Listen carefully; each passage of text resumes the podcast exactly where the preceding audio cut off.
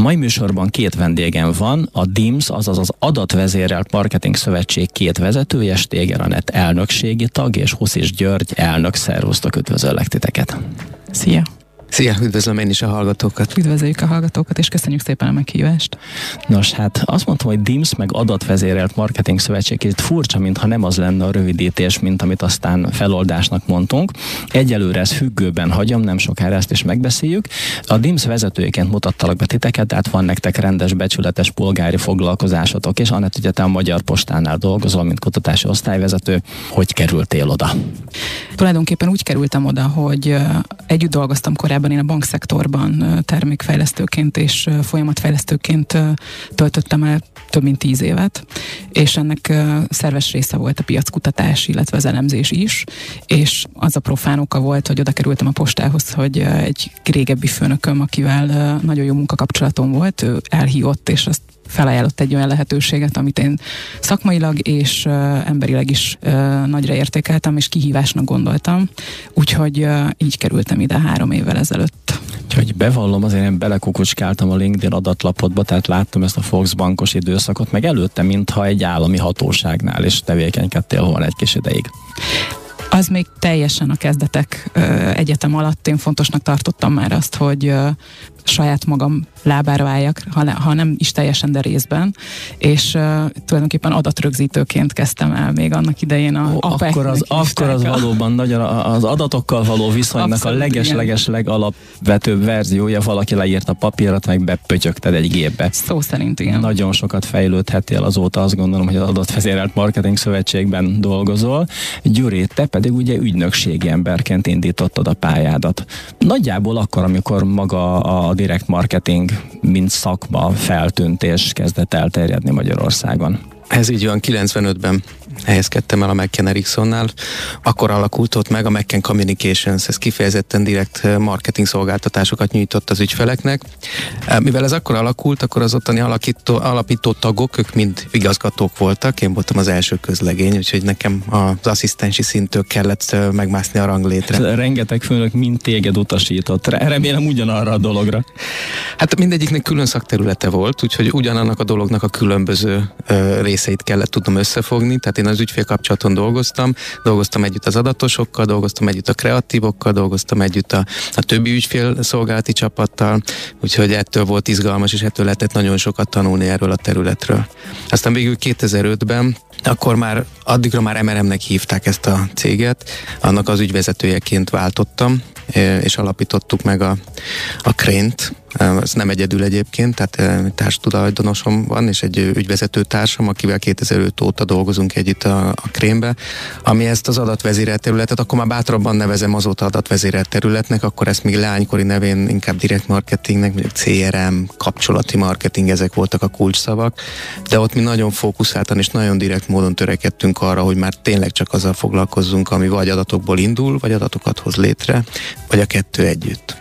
Akkor nézzünk rá egy nagyon picit ennek a tevékenységnek, meg a tevékenységet ö, koordináló, vagy a szakmát összefogó szervezetnek, a DIMS-nek. Ugye, ha emlékeimben nem csalódom, akkor 1994-ben egy egyesület jött létre, Direct Marketing Egyesület. Igen, a DIMS-nek is egy elég hosszú útja volt, uh, ahogy átalakult direkt marketing egyesületből, aztán adatvezérelt marketing szövetségé. 2005 volt az a dátum, amikor engem megkeresett végül is a DIMS. Én addig is bebe dolgoztam, vagy hát egyes projekteken dolgoztam, de akkor egy nemzetközi versenynek, a, meg egy konferenciának a megszervezésére kértek föl, hogy azt koordináljam. Ez egy kétnapos rendezvény volt, Golden Dove volt a neve, és akkor annak kapcsán indult be az én erőteljesebb aktivitásom a DIMS-en belül. Ugye a többszörös névváltás után, tehát volt DM e mint egyesület, DMS mint Direct Marketing Szövetség, aztán megjelent egy ibetű, Direct és Interaktív Marketing Szövetség, Igen. és végül megmaradt a név a DIMS és Adatvezérelt Marketing Szövetség lett. Hát az adat szóval szerintem fogunk még találkozni ebben a műsorban, nem egyszer, nem kétszer, nagyon sokszor, meg az adat szóval, meg a nagy-nagy adathalmazok feldolgozásával szerintem most már gyakorlatilag minden szakmában, minden marketinges szakmában egyre többet foglalkozunk foglalkoznak. Kicsit úgy fogalmaznám meg, aztán majd kiavítotok, vagy nem, hogy a, a direct marketing volt 25 évvel ezelőtt a marketing kommunikációs szakmákban a kis testvér, aki a macska asztalnál üldögélt, és most meg mintha a legnagyobbak közé emelkedett volna, mert mindenkinek van vele dolga. Aláírjátok, vagy másként mondanátok? Én azt gondolom, hogy az, amit a direct marketing már mondjuk 30-50 évet csinál, azt kezdi el mozgatni most már, hogy azok a technológiák, azok az adatok hozzáférhetők, meg a média területét is. Úgyhogy ez nagyon érdekes, hogy most múlt héten voltam egy nagy konferencián, ami alapvetően médiaorientáltságú volt, és nagyon érdekes látni, hogy a, a média szereplők, mondhatom ezt, rácsodálkoznak, hogy mi mindent lehet az adatokkal csinálni, amire mi csak azt mondjuk, hogy hát persze, ezt csináljuk már 30-50 éve, csak akkor még nem feltétlenül azzal a digitális technológiával, ami, ami ma elérhető, nem azok, nincsenek azok a tárhelyek, nincsenek azok a számítási kapacitások, de a know-how az onnan gyökeredzik. Nos hát, hogy mi mindent lehet adatokkal csinálni, erről hamarosan beszélünk, de most megállunk, zenét hallgatunk, és innen folytatjuk. Ma a DIMS két vezetője a vendégem, Stéger Anett elnökségi tag és Huszis György elnök. Szóval a DIMS tevékenységéről ejtettünk már néhány szót. Rengeteg dologgal foglalkozik a szervezet, és még inkább rengeteg dologgal foglalkoznak a tagszervezet, hiszen adatokkal dolgoznak, és ebből mindenféle üzleti megoldást alakítanak ki. Mindenről nem tudunk beszélni, mindenről nem is akartunk beszélni, nem titok, egyeztettünk a műsor mi most a legizgalmasabb terület, vagy az egyik legizgalmasabb terület, és abban maradtunk, hogy a hűségprogramok. Hát akkor hatalmas terület, meg egy nagy falat, próbáljuk el. Mik is ezek a hűségprogramok? Mindenki találkozott már ilyennel szerintem, vagy van neki egy kis kártyája, vagy több kártyája, vagy regisztrált valahol egy applikációban, és ebből neki különféle előnyei vannak. Ezt látja a kedves fogyasztó. Mit lát az, aki működteti a hűségprogramokat? Tenni lényegesen többet, viszont más szempontból meg még kevesebbet, és ezért is készítettük el Magyarországon az első hűségprogram kutatást, ami az egész piacot igyekszik átfogni, mert nem nagyon látunk a piacon olyan igazodási pontokat, amikhez az egyes hűségprogram üzemeltetői a saját teljesítményüket tudták volna mérni. Tehát érdekes, hogy ez az első nagy átfogó kutatás, hiszen a hűségprogramok azért elég régen itt vannak már a gazdaságban, a mindennapjainkban.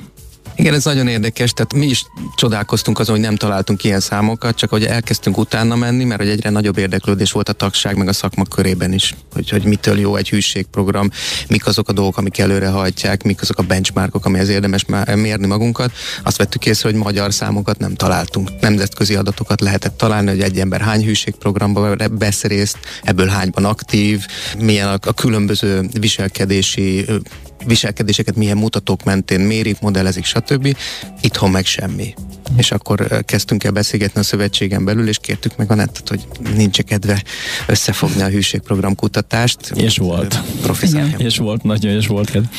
Na és akkor mit tudtunk meg a magyar piacról? Nyilván a rádióban nem szerencsés nagyon sok számot mondani, de néhányat azért mégis érzékeltessünk, hogy hogy néz ki a magyar hűségprogram piac, meg a magyar fogyasztó viselkedése ezekkel kapcsolatban hogy a kutatást magát egy kicsit kontextusba helyezzük, szerintem fontos a módszerről, meg a, az egésznek a bázisáról néhány szót ejteni. Ezt a kutatást egyébként lakossági körben mértük fel, vagy a lakossági körben tettük meg, 18 és 70 év közötti magyar lakosokat kérdeztünk meg a szokásaikról, mértük fel, hogy milyen attitűddel állnak egyébként a hűségprogramokhoz. Feltételezem, hogy reprezentatív kutatás volt. Így van, igen. Korra, nemre, lakóhelyet, tehát vannak bizonyos kötelező elemei egy ilyen kutatásnak. Igen, igen, igen, ez nagyon fontos. Tehát ezt szoktuk mondani, hogy piackutatási szempontból, erről ugye beszélgettünk itt az elején már, hogy mi piackutatók kicsit eltérően kezeljük a közvélemény és a piackutatást. Számomra egyébként szakmai szempontból sokkal őszintébb, és fontos is, hogy őszinte legyen egy piackutatás minden szempontból, hiszen ha pontosan ismerjük, vagy hogyha legalábbis meg tudjuk becsülni azokat az irányokat és azokat a jellemzőket, amik egy kutatásból kijönnek, akkor azok alapjául szolgálhatnak ugye a fejlődésnek. Úgyhogy visszatérve magára a kutatásra, itt gyakorlatilag ezt egy alapkutatásnak szántuk, ahogy ugye Gyuri is említette, nem volt uh, még ilyen Magyarországon, és mint olyan uh, mindenre nem is ad választ, ez nagyon fontos. Generálisan viszont megtudtunk olyan dolgokat, amik uh, szerintem nagyon érdekesek, például azt, hogy uh, közel 80%-a a lakosságnak részt vesz valamilyen hűségprogramon. 80%? Ez egy elképesztő Meglepődtetek úgy, mint én most, vagy annyira nem? Hát bennem volt egy kis meglepetés ezzel kapcsolatban. Ugye nemzetközi számokat ismertük, ezért is gondoltuk nagyon hiánypótlónak ezt az elemzést.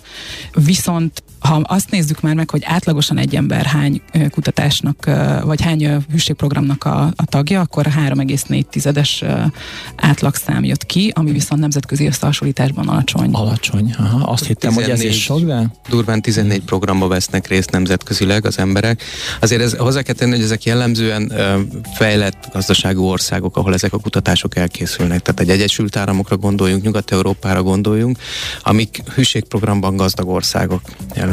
És nem csak kutatások folynak régen, hanem hűségprogramok, és nagyon-nagyon régen működnek. És amit ehhez érdemes hozzánézni, hogy ott, ahol 14 országban, 14 programban vesznek részt, ott azért ennek körülbelül a felében aktívak a saját bevallásuk szerint. Igen, ez a magyar viszonylatban 75%-os arányt jelent, tehát hogy az a 80% akiről beszéltünk, hogy használ hűségprogramokat, ennek a 75% egyébként aktívan használja ezt, ami nem szerintem az a van egy kártyája, hogy bejelentkezett az Így applikációba, van. hanem nem tudom, mi számít aktív használók? Naponta, hetente, havonta, vagy ha egy évben egyszer használom, az már aktív használót jelent?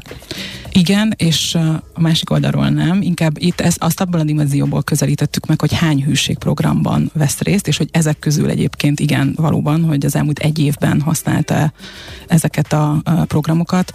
Itt használat alatt ugye értjük azt is, hogy gyűjti-e a pontokat, adott esetben egy pontgyűjtő akcióról van szó, és hogy be is váltja ezeket, és mind a kettő jellemző, igen. Hát akkor magamnak leszűrtem két nagyon fontos számot jellemző, tehát egyrészt, hogy hihetetlenül sok magyar fogyasztó 80% vesz részt ilyen programokban, viszont sokkal kevesebb programban vesz részt egy-egy ember, mint a gazdagabb, fejlettebb nyugati világban. Szóval hűségprogramokról kezdtünk beszélni, meg arról, hogy milyen sokan és milyen sokszor, milyen gyakran használják. De a hűségprogram úgy, úgy érti az ember a szót, nyilván tudjuk, hogy mi az, de hogyan definiálnánk, hogy kicsit szakma közelében kezeljük ezt a dolgot? Én azt szoktam mondani, hogy a hűségprogram, hűség vagy kedvezményprogram, hogyha pontosak szeretnénk lenni, alapvetően marketing és üzleti stratégia. Ezt gyakorlatilag szektora válogatja, hogy melyik vállalatban vagy melyik szektorban milyen mélyen van beágyazva egy szervezeti kultúrába, de mindenképpen egy nagyon fontos eleme az üzleti stratégiának, mégpedig azért, mert ugye tudjuk ezt is különböző kutatásokból és elemzésekből, hogy bármennyire is tudatosak a vásárlók, vagy bármennyire is tudatosak vagyunk vásárlóként, akkor is érzelemvezérelten vásárolunk. És a hűség és kedvezményprogramok pont ezt a gombunkat nyomogatják, hogyha úgy tetszik, gyakorlatilag érzelmileg kötnek oda a márkához célhoz, vagy a céghez, és ez egy nagyon fontos eleme szerintem egy, egy üzleti stratégiának, és emellett pedig, hogy az érzelmi gombokat nyomogatják, az is egy nagyon fontos tényező, ez már nyilván inkább vállalati szempontból, vagy cégek szempontjából, hogy rendkívül sok adat és információ gyűjthető, és ezáltal ugye sokkal célzottabban lehet marketingelni, vagy megkeresni az ügyfeleket, aki ezáltal meg még fontosabbnak tudja magát érezni, tehát ez egy ilyen win-win szituáció, hiszen hogyha én személyre szabott ajánlat adatokat kapok, akkor ez egy olyan érzetet kelt bennem, mint hogyha hogy rám külön figyelnének a, az adott márkánál. Ugye hűségprogramot, meg kedvezményprogramot említettél. Ugye a hűség meg a kedvezmény nem szinonimák, de úgy tűnik, hogy kéz a kézben járnak. Így van, igen.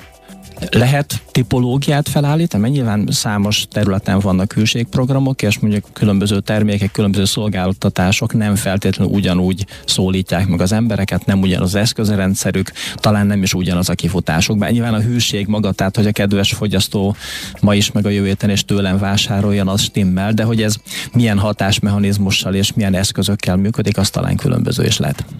Igen, a magyar társadalomról ugye azt szoktuk mondani, hogy a magyar fogyasztó az elsősorban árérzékeny. Úgyhogy ha tipizálni szeretnénk, megnéztük ugye erről az oldalról is, akkor azt láttuk a, a kutatás alapján, hogy a forintosítható, vagy az a közvetlen árengedményt jelentő kedvezmények azok, amik a leginkább hasítanak a magyar piacon. Hűséges vagyok, de hogyha a konkurencia olcsóbb, akkor most azt veszem le a polcról. Igen. Igen és nem. És nem. Tehát, ez Igen. Van, van, van azért, vannak árnyalatok. Tehát vannak olyan márkák, amik majdnem akármennyit kérhetnek most kis túlzással. Tehát vannak azok a love brandek, gondoljunk például egy Apple-re, ahol az ár az nem feltétlenül meghatározott tényező. Van, ahol az ár még fölfelé hajtja a hűséget. Tehát valamilyen szinten a márkának a presztízséhez is még hozzáértődik. Olyan ember vagyok, hogy én ezt megengedhetem magamnak Igen. Igen. Például ez a, ez a klubérzet lett az egyik ilyen. Ha elképzeljük azt, hogy a, a hűségprogramokat mondjuk egy ilyen racionalitás és érzelmi skálán, akkor valahova mindegyik hűségprogram belővi magát ezen a skálán. És akkor azt mondja, hogy, hogy ő inkább azzal próbálja maga mellett tartani a vásárlókat, hogy folyamatosan kedvezményekkel kedveskedik neki.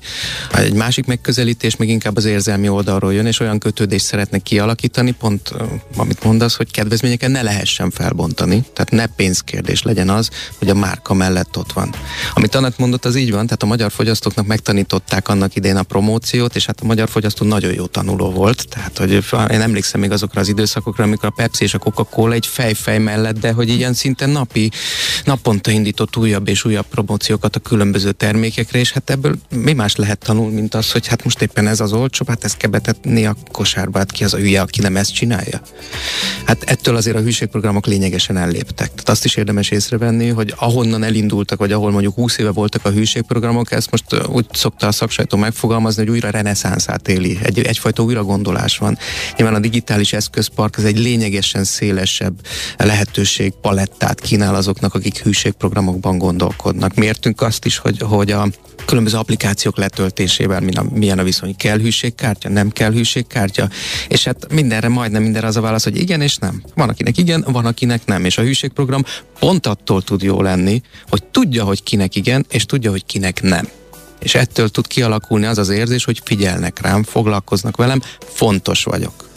És amelyik hűségprogram ide el tud jutni, az elég nagy biztonsággal maga mellett tudhatja a fogyasztóját, és ez a következő vásárlásról szól, ez az egyik, ahol le lehet mérni, a másik, amit pedig advocacy hívnak, egyfajta szószólóságról, ez a másik ilyen mérő eszköze a, a, a hűségprogramoknak az pedig azt mutatja, hogy mennyire tudom ajánlani, vagy akarom ajánlani másoknak. Tehát azért az egy nagyon erős elkötelezettség, amikor érzelmileg annyira oda vagyok kötve a márkához, annyira részének érzem magam, és én nekem meg részem a márka, hogy amikor találkozok valakivel ismeretségi körbe, tehát olyan embereknek, akik fontosak számomra, felvállalom, hogy szerintem ez egy jó dolog, és érdemes hozzá csatlakozni, érdemes tudni róla, érdemes vásárolni. Mondtátok, hogy a magyar fogyasztó három és fél programban vesz részt átlagosan, a nyugati meg 14-15 hangzott, el, hogy jól emlékszem. Hol vannak tartalékok? Tehát láthatóan itt még fejlődhet a piac. Hol és mire és merre felé?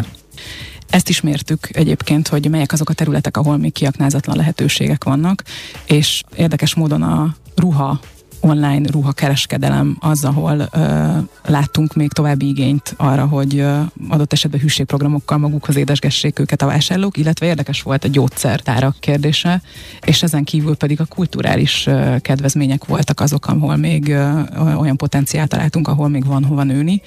És emellett, ugye ez, ez elsősorban az üzleti része, de ami számomra még nagyon érdekes volt, ezek a munkavállalói kedvezmények vagy hűségprogramok, ami azt jelenti, hogy uh, itt egyébként, hogy konkrét számolják, több mint 80%-a mondta azt a válaszadóknak, hogy szívesen venné, hogyha a munkáltatója valamilyen kedvezmény vagy hűségprogramba allokálná őt, vagy, vagy ilyen kedvezményt nyújtana ugye a, a cégen keresztül kedves munkáltatók, remélem mindenki hallotta, a munkavállalók nagyon szeretnének ilyen programokban részesülni, akkor tessék szíves lenni kitalálni, hogy ki mire vágyik, és akkor teljesíteni a vágyaikat. A mai műsorban két vendégem van, a DIMS vezető és Téger Anett elnökségét, és Husz és György elnök. Egy-két rövid gondolat erégén szívesen visszatérnénk még a kutatásra, érintettétek már mi minden derült ki belőle. Milyen általános tanulságok vannak még, amikről eddig nem beszéltünk? Ami nagyon fontos, és egy kicsit visszakötnék oda, hogy mi is a hűségprogram, meg mi a célja, szerepe, de ez a bizonyos következő vásárlás. Tehát amikor megtörtént egy vásárlás, van egy vásárlom, a következő vásárlásnál ő ismét döntést fog hozni. Lehet, hogy engem válasz, de lehet, hogy nem. És azt látjuk, és ezt most nem csak mi mondjuk ez alapján, a kutatás alapján, ez nagyjából egy szakmai konszenzus, mások tapasztalatai alapján is, hogy a hűségprogramnak a megléte és az azzal való elégedettség az ennek része. Ez egy faktor ebben a döntésben, olyannyira, hogy leszűkíti az alternatívák keresését. Tehát lehet, hogy nem fogok versenytárs termékeket keresni, ha hűséges vagyok az adott márkához, és elégedett vagyok azzal, amit ez kínál. És ebben a kutatásban egyébként erre is kérdeztünk, tettünk fel néhány kérdést azzal kapcsolatban, hogy mennyire mennyire tartja a márka mellett a hűségprogram az embereket, másképp fogalmazva, mekkora szükség van valójában a hűségprogramokra? Igen, és ebből is egyértelműen a te számok abszolút visszaigazolták azt, hogy, hogy igen, szükség van rájuk. Itt különböző attitűd kérdésekkel vagy állításokkal próbáltuk helyzetbe hozni a, a, a válaszadókat, és egyértelműen, tehát azt gondolom, hogy minden mutatóban, ha jól emlékszem, akkor 70% fölötti ö, volt a pozitív válaszadók, ö, vagy a válaszok aránya. Ilyenekre kell gondolni, ilyeneket kérdeztünk, hogy ö, ha például a válaszadó számára kedvező egy hűségprogram, akkor azt egyrészt ajánlja másoknak is, másrésztről pedig ö, szívesen vásárol a következő alkalommal is, illetve hogy jobban is szereti azokat a márkákat, amelyek, amelyek ilyen hűség vagy kedvezményprogramokat kínálnak. Tehát itt, itt meg volt egyértelműen, vagy azonosítható volt a kötődés, az érzelmi kötődés, és az is érdekes volt, hogy, hogy sokkal inkább motiváltak arra, hogy olyan brendeknél, vagy olyan, olyan szolgáltatóknál, vagy eladóknál vásároljanak, ahol kínálnak hűségprogramot, vagy ahol rendelkezésre áll. Melyik az erősebb faktor a hűségprogramban? A termék, amit eladnak nekem, és én azzal boldog, meg elégedett vagyok, vagy a törődés, amit a termék mellé kapok a programtól? Én azt gondolom, hogy mind a kettő fontos, mind a kettő ügyfél élményt növel pont nemrég voltunk mi is egy konferencián, egy, egy, ahol, ahol a szakmában arról beszéltünk, hogy, hogy mi is az az ügyfélélmény, és egy olyan merész kijelentéssel éltünk, hogy már benne vagyunk, vagy nagyon gyorsan el, elérkezik az az idő, amikor nem terméket és szolgáltatást adunk el, hanem ügyfélélményt. És szerintem ez egy nagyon fontos megállapítás, és bármennyire erősnek is tűnik, én azt gondolom, hogy ez teljesen valid. És igen, amit említettél, mind a kettő fontos része az ügyfélélménynek. Az elmúlt kettő vagy lassan három évben volt egy közös, hanem is ügyfél, de közös élményünk, ha szabad ezt a kifejezést használni, a bezártság élménye, amit a Covid-nak köszönhettünk. Ez igen sok szakmát és igen sok területet, meg a fogyasztói viselkedést nagyon komolyan átalakította. Milyen hatással volt a Covid meg a bezártság a direkt marketingre, adatvezérelt marketingre és mondjuk a hűségprogramokra? Én azt gondolom, hogy borzasztóan felértékelődött a közvetlen fogyasztói kapcsolatoknak a szerepe ezen a területen, vagy és ebben az időszakban. Most a, a kutatás mérésével egyébként vonalba, de most nem is azt fogom ide példaként hozni, hanem hogy a, a kulturális területet végül is ezért is vizsgáltuk külön, hiszen itt volt egy olyan szektor, ami konkrétan nem létezett a fizikai valójában teljesen újra kellett gondolni, újra, újra kellett komponálnia magát erre, és Covid kompatibilisé tenni. Sok intézmény esetében ez úgy nézett ki, hogy bezárta magát, és elkezdte megnézni, hogy digitálisan mit tud elvinni a közönségéhez. Ebben a pillanatban a közönség az elérhető közönségnek egy szignifikáns része az ott volt a jó esetben a hűségadatbázisban. Mi dolgozunk együtt krénként a műpával, ott a hűségprogramokat mi terveztünk, meg nekünk van egy ilyen speciális kulturális szektorra összerakott ilyen digitalizációs közönség kapcsolatokat építő csomagunk, és ezzel segítjük ezeket az intézményeket. Ők azt mondták, hogy ha, ha nincs, tehát ha nincs ez a lehetőség, nincs ez a közvetlen elérési lehetőség, akkor nem is tudják, hogy mi történt volna. És nem ők voltak az egyetlenek, akik ezt a visszajelzést adták, hogy, hogy azok az ilyen közvetlen kapcsolódási pontok a közönséghez, azok tartották életben gyakorlatilag ezeket az intézményeket, hogy amikor újra tudtak nyitni, vagy már legalább részlegesen ö, meg tudtak nyitni, akkor, akkor újra, minél előbb ö, újraépítsék a saját létezésüket. A Covid nagyon sok szektort megütött, de nekem úgy tűnik egy utol, nem vágytunk a Covid-ra, kicsit sem szerettük, meg nem jó a vírus, viszont meglepően sok pozitív hozadéka van ha már túlestünk rajta, legalább ennek örüljünk, hogy nem csak szenvedtünk, hanem lett neki némi olyan eredménye is, ami hosszú távon esetleg pozitívan hat majd az életünkre.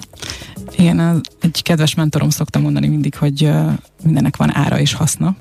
Ez a Covid-ra is igaz volt. Ugye voltak olyan szektorok, vagy olyan területek, akiknek, vagy amelyeknek nagyon komolyan át kellett alakítani magukat, és hogyha erre képesek voltak, és ezt a változást meg tudták lépni, akkor nagyon komoly nyereséget vagy sikert lehetett elérni, és itt a sikert azt nem csak forintosítva vagy pénzben mérjük, hanem, hanem természetesen, ha a kultúrát nézzük például, akkor ugye a közönség hűségében is például, de akár említhetnénk egyébként, ha már ugye számukról szó az online kereskedelmet, ami az egyik legnagyobb nyertese volt minden szempontból a Covid-nak vagy technológiai értelemben a bankszektor, hát elképesztő, hogy mit ment a bankszektor, és most nem, nem feltétlenül azt mondom, hogy, hogy üzleti eredményekben mit produkált, hanem hogy micsoda digitalizációs tempót diktált saját magának. Tehát a, ugye azt lehet olvasni, hogy tíz évnyi digitalizációt léptek meg egy-két év alatt, vagy egy másfél év alatt.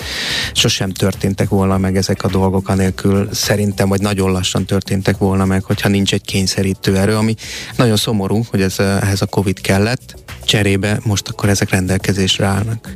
És emellett a, az adatvezérelt technológiákban is egy kvantumugrásnak lehetünk a tanúi, illetve ebben a folyamatban vagyunk most benne, hiszen azzal, hogy ugye a Covid-nak köszönhetően nagyon sok minden az online platformokra terelődött, minden olyan technológiának, ami akár ugye az adatok gyűjtéséből, azok elemzéséből, illetve hogyha most konkrétan a kutatásokra gondolunk, a personalizáció, mesterséges intelligencia, különböző algoritmusok fejlődése és felhasználása az egyre inkább kezd kifinomultá válni. Ennek még azért az elején vagyunk, de nagyon komoly lehetőségek rejlenek ebben nagy örömmel konstatálom, vagy erősítem meg, meg erősítetek meg, és amit jó múlt korábban egy bankban dolgozó ismerőstől hallottam, aki valahogy így fogalmazott, hogy a magyar fogyasztó sokszor nem szeret tanulni, de hogyha muszáj, akkor meglepően tanulékony. Úgyhogy tanulékonyak vagyunk, ti és én és mi és mindannyian fogyasztók, akkor, akkor ez egy örömteli dolog, maradjunk ennyiben, ennek örömére megállunk, zenét hallgatunk, és valami mással folytatjuk. Egy nagyon érdekes dologról még beszélgettünk a műsor előtt, nevezetesen, hogy a, a hűség közösségprogramok résztvevői elkezdenek közösségként viselkedni. Hogy néz ez ki a gyakorlatban? Ráadásul spontán közösségként. Spontán. Tehát ez volt a legizgalmasabb. Um, um, volt most egy kerekasztal beszélgetésünk, ahol um, egy kiskereskedelmi márka és egy kulturális márka, mind a kettő elég nagy és meghatározó szerep uh, a saját szektorába. A drogeri marktról van szó egyébként, és a, a műpáról. Az ő um, marketing vezetőjükkel, marketing értékesítési vezetőjükkel beszélgettünk, és ők mondták, hogy megfigyeltek egy nagyon érdekes jelenséget, amit talán az egyik legnagyobb ereje a hűségprogramnak, mégpedig azt, hogy a hűségprogram tagok elkezdtek spontán egymással kommunikálni. Tehát a, a közösségbe bedobott kérdéseket elkezdte a közösség megválaszolni. Hogyan töltsem le az appot, nem jön ki az a szám, aminek ki kéne jönni, azzal mit kell csinálni, és így tovább. Tehát, hogy egy, egy ilyen érdekes belső diskurzus indult el, és amikor rákérdeztük, hogy ezt egyébként ők bármilyen módon segítették és stimulálták, egyértelmű válasz az volt, hogy nem.